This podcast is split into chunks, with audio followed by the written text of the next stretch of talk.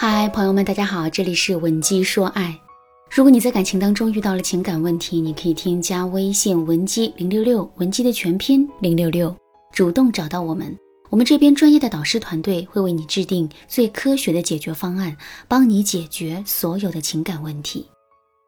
上节课我给大家讲了二次吸引的概念，以及在二次吸引前任的过程中，我们经常会犯的两个错误。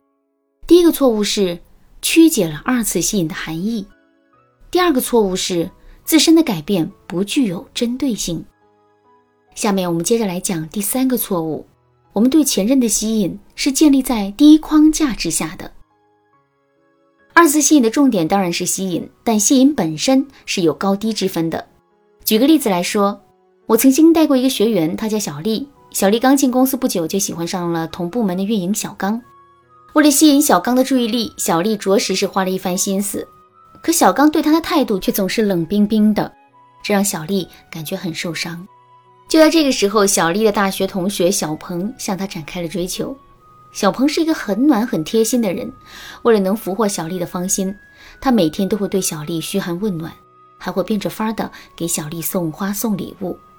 可是尽管如此，小丽的心里啊却没有产生一点涟漪。后来，小丽如愿跟小刚好了一段时间。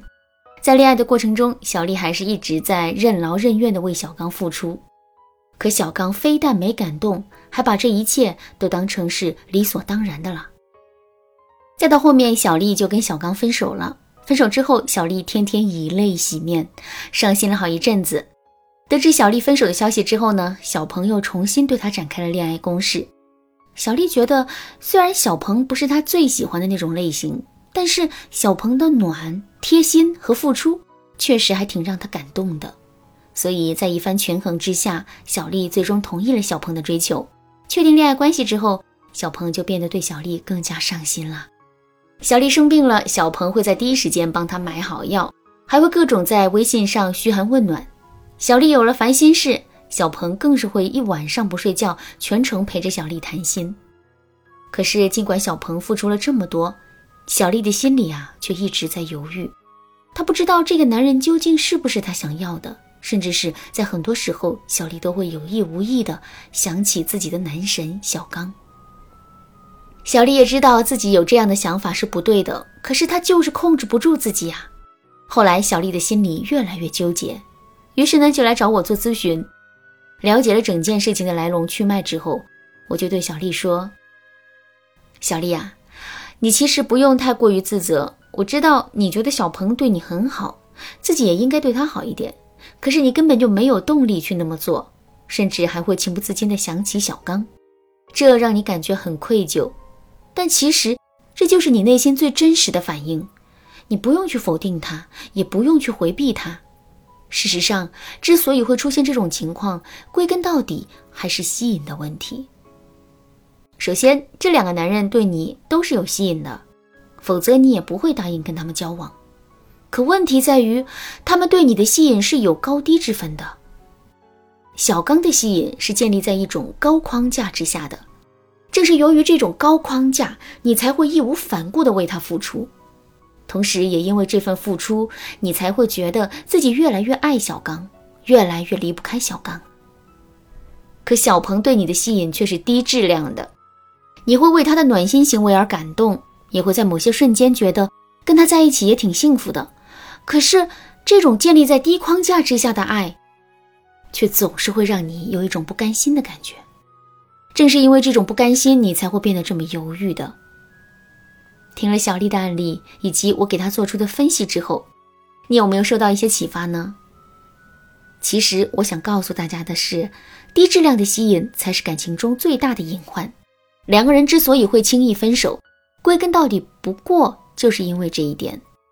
如果在挽回爱情的过程中，我们还依旧处在一种低姿态的话，即使我们能挽回成功，最终也很容易会重蹈覆辙。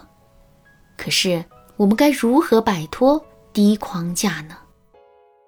首先，我们一定不要把挽回成功当成自己最终的目的，而是要把幸福定为自己的目标。怎么才能幸福呢？除了两个人能在一起之外，感情的平稳度、相处时的愉悦感、两个人共同进步、共同成长的空间，这些也都是我们需要考虑的。而这些只有在高框架之下才能实现，所以我们一定不能靠哀求去挽回爱情。另外，我们一定要明确自身的底线。一个没有底线和原则的人，最容易被别人带着跑。比如，在最开始的时候，我们是不能接受男人在约会的时候迟到的。可是，真等到男人迟到的时候，我们却怂了，不光不责怪男人，还会各种找理由为男人开脱。